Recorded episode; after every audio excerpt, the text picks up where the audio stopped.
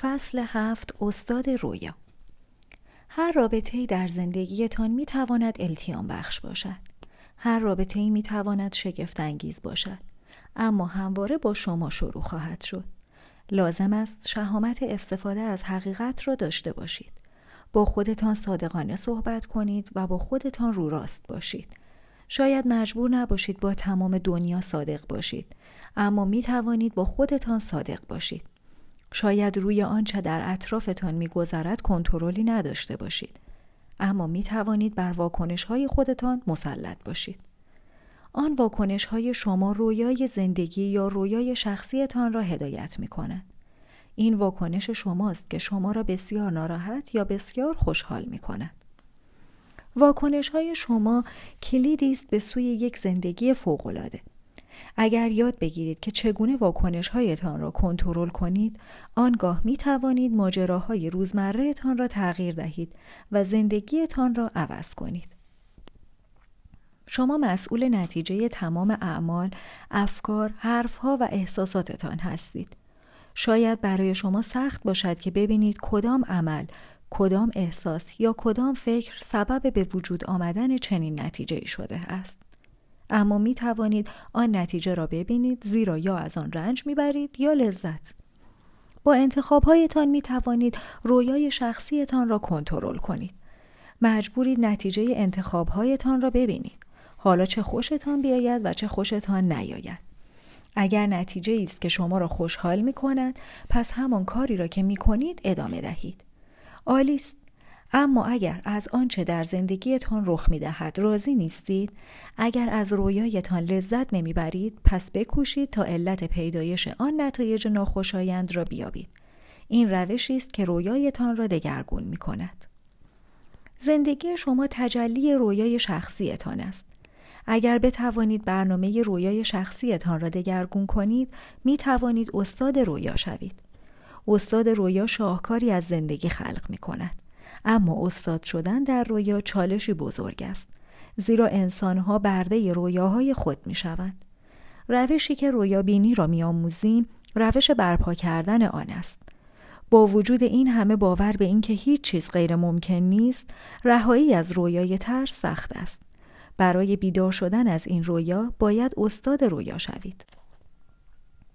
به همین دلیل است که تولتک ها استادی در دگرگونی را خلق کردند تا از رویای کهنه رهایی یابند و رویایی جدید بیافرینند. اینکه همه چیز امکان پذیر است که شامل رهایی از رویا هم می شود.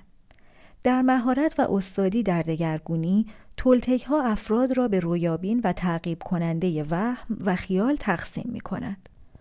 رویابین ها می دانند که رویا یک توهم است و با علم به این مسئله در آن دنیای وهم و خیال بازی می کنند.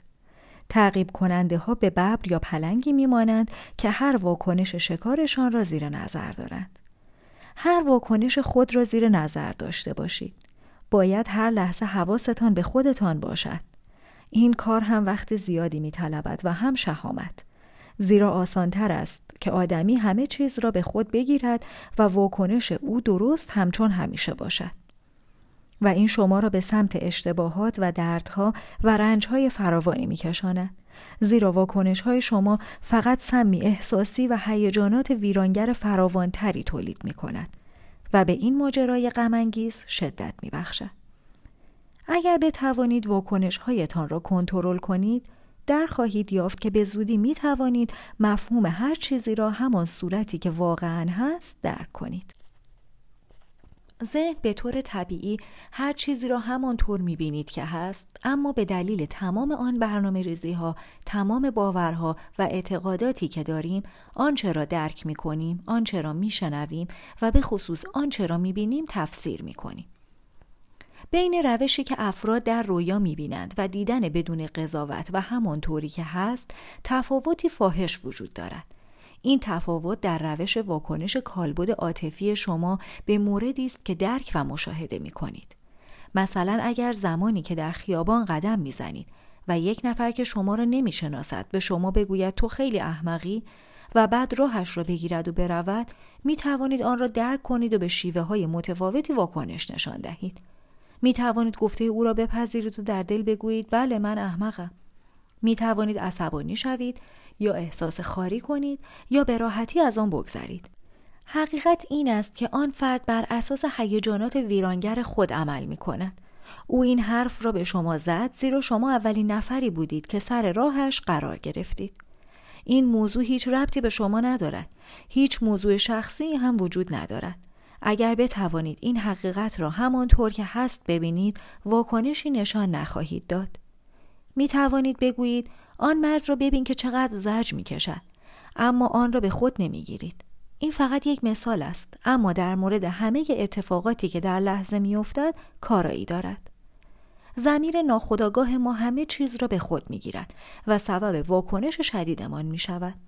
آنچه را واقعا رخ می دهد نمی بینیم زیرا بلا فاصله واکنش نشان می دهیم و آن را بخشی از رویایمان می کنیم. واکنش شما از اعتقادی پدید می آید که در اعماق وجودتان هست.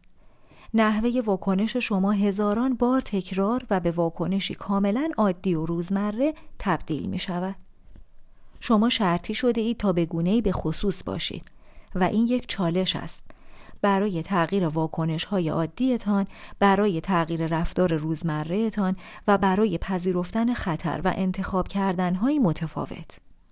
اگر نتیجه آن نیست که می خواهید آن را دوباره و دوباره تغییر دهید تا سرانجام به نتیجه مطلوب دست یابید. قبلا گفتم که ما هرگز به میل خود انتخاب نمی کنیم که انگل داشته باشیم که به معنی قاضی قربانی و نظام عقیدتی است. اگر بدانیم که انتخابی نکرده ایم و خبر داشته باشیم که این چیزی جز رویا نیست دوباره به موردی بسیار مهم که آن را از دست داده ایم و مذاهب آن را اختیار مینامند دست خواهیم یافت. در مذاهب آمده است که وقتی انسان خلق شد خدا به ما اختیار بخشید. این حقیقت دارد اما رویا آن را از ما گرفت و نزد خود نگه داشت. زیرا رویا اراده بیشتر انسانها را در کنترل دارد. افرادی هستند که می‌گویند من می‌خواهم تغییر کنم. واقعا دلم می‌خواهد عوض شوم. هیچ دلیلی وجود ندارد که اینقدر فقیر باشم. من باهوشم و زندگی خوب حق من است. شایستگیش را دارم که پول بیشتری به دست آورم. این را می‌داند. اما این چیزی است که ذهنشان به آنها می‌گوید. آن افراد چه کار می‌کنند؟ تلویزیون را روشن می‌کنند و ساعتها و ساعتها به تماشای آن مینشینند. با این حساب اراده آنها چقدر قوی است؟ هنگامی که آگاهی داشته باشیم حق انتخاب داریم. اگر همواره آگاهی داشته باشیم آنگاه می توانیم روش های عادی زندگی واکنش ها و تمام زندگیمان را تغییر دهیم.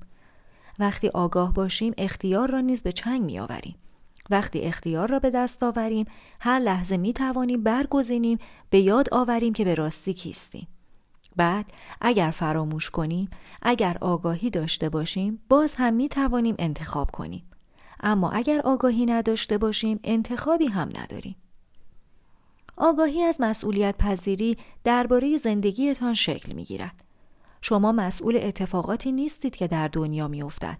شما مسئول خودتان هستید. شما دنیایی را به شکلی که هست در نیاورده اید. دنیا قبل از به دنیا آمدن شما نیز به همین شکل بوده است. شما با این مأموریت بزرگ زاده نشده اید که دنیا را نجات دهید یا جامعه را عوض کنید. اما مسلما با مأموریتی بزرگ آمده اید. مأموریتی مهم. مأموریت واقعی شما در زندگی سعادتمند کردن خودتان است و برای اینکه سعادتمند شوید باید به باورهایتان به روشی که خودتان را مورد قضاوت قرار می دهید و روشی که خودتان را قربانی می کنید نگاهی بیاندازید. در مورد خوشبختیتان کاملا صادق باشید. اگر خودتان را دوست ندارید با گفتن به دیگران که مرا ببینید من در زندگی موفق هستم هرچه می‌خواهم دارم من خیلی خوشبختم به خوشبختی تظاهر نکنید. همه چیز برای ما وجود دارد. اما ابتدا باید شهامت گشودن چشمانمان را پیدا کنیم و ببینیم که واقعا چه وجود دارد. آدمها کاملا کور هستند. آنها کور هستند زیرا نمی‌خواهند ببینند.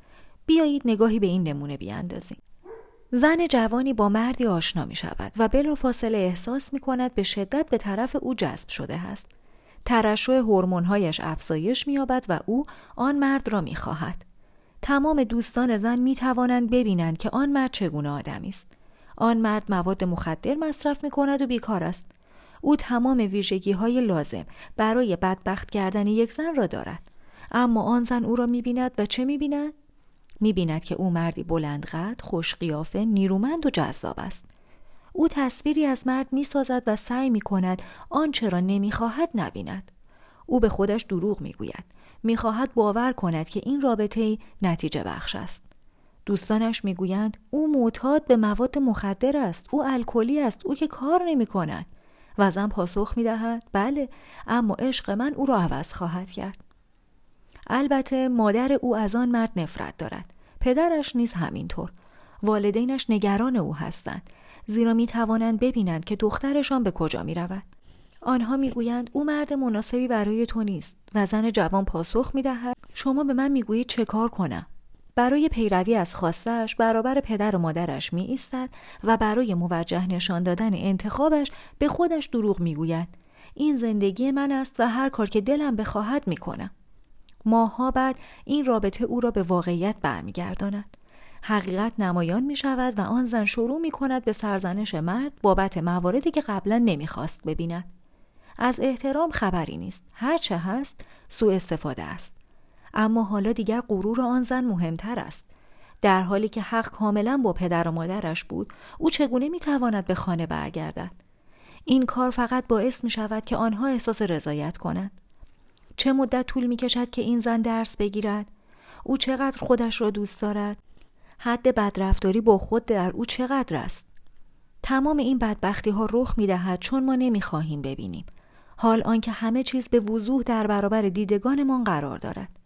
حتی هنگامی که کسی را ملاقات می کنیم و وانمود می کند که بهترین است حتی با نقاب دروغ او نمی تواند عاشق نبودنش را بروز ندهد و بی احترامیش را آشکار نکند. اما نمی خواهیم این را ببینیم و در این باره چیزی بشنویم برای همین است که یک بار پیامبری گفت هیچ فرقی میان آن کس که کور است و آن کس که نمی‌خواهد ببیند وجود ندارد بدترین نوع ناشنوا بودن آن است که انسانی نخواهد بشنود و هیچ تفاوتی میان یک دیوانه و آن کسی که نمی‌خواهد بفهمد وجود ندارد. ما کاملا کور هستیم. واقعا کوری متاوان آن را هم می دهیم.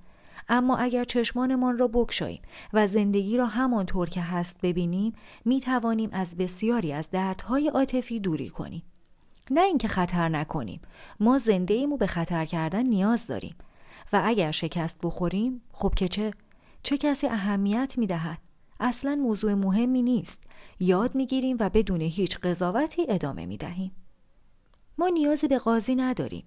نیازی نیست که سرزنش شویم یا احساس تقصیر کنیم. فقط نیازمند پذیرش واقعیت وجودیمان و تصمیم به شروعی دوباره هستیم. اگر بتوانیم خودمان را همانطور که هستیم ببینیم این اولین گام به سوی پذیرش خود و دست کشیدن از عدم پذیرش خود است. وقتی بتوانیم خودمان را همانطور که هستیم بپذیریم همه چیز می تواند از آن نقطه رو به جلو شروع به تغییر کند. هر کس بهایی دارد و زندگی به آن بها ارزش می نهد. اما این ارزش با پول یا طلا ارزیابی نمی شود.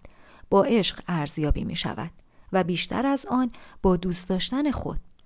ارزش شما به همان میزانی است که خودتان را دوست دارید و زندگی به آن بها احترام می‌گذارد وقتی خودتان را دوست داشته باشید ارزشتان بسیار زیاد است و تحملتان برای سوء استفاده از خود بسیار پایین.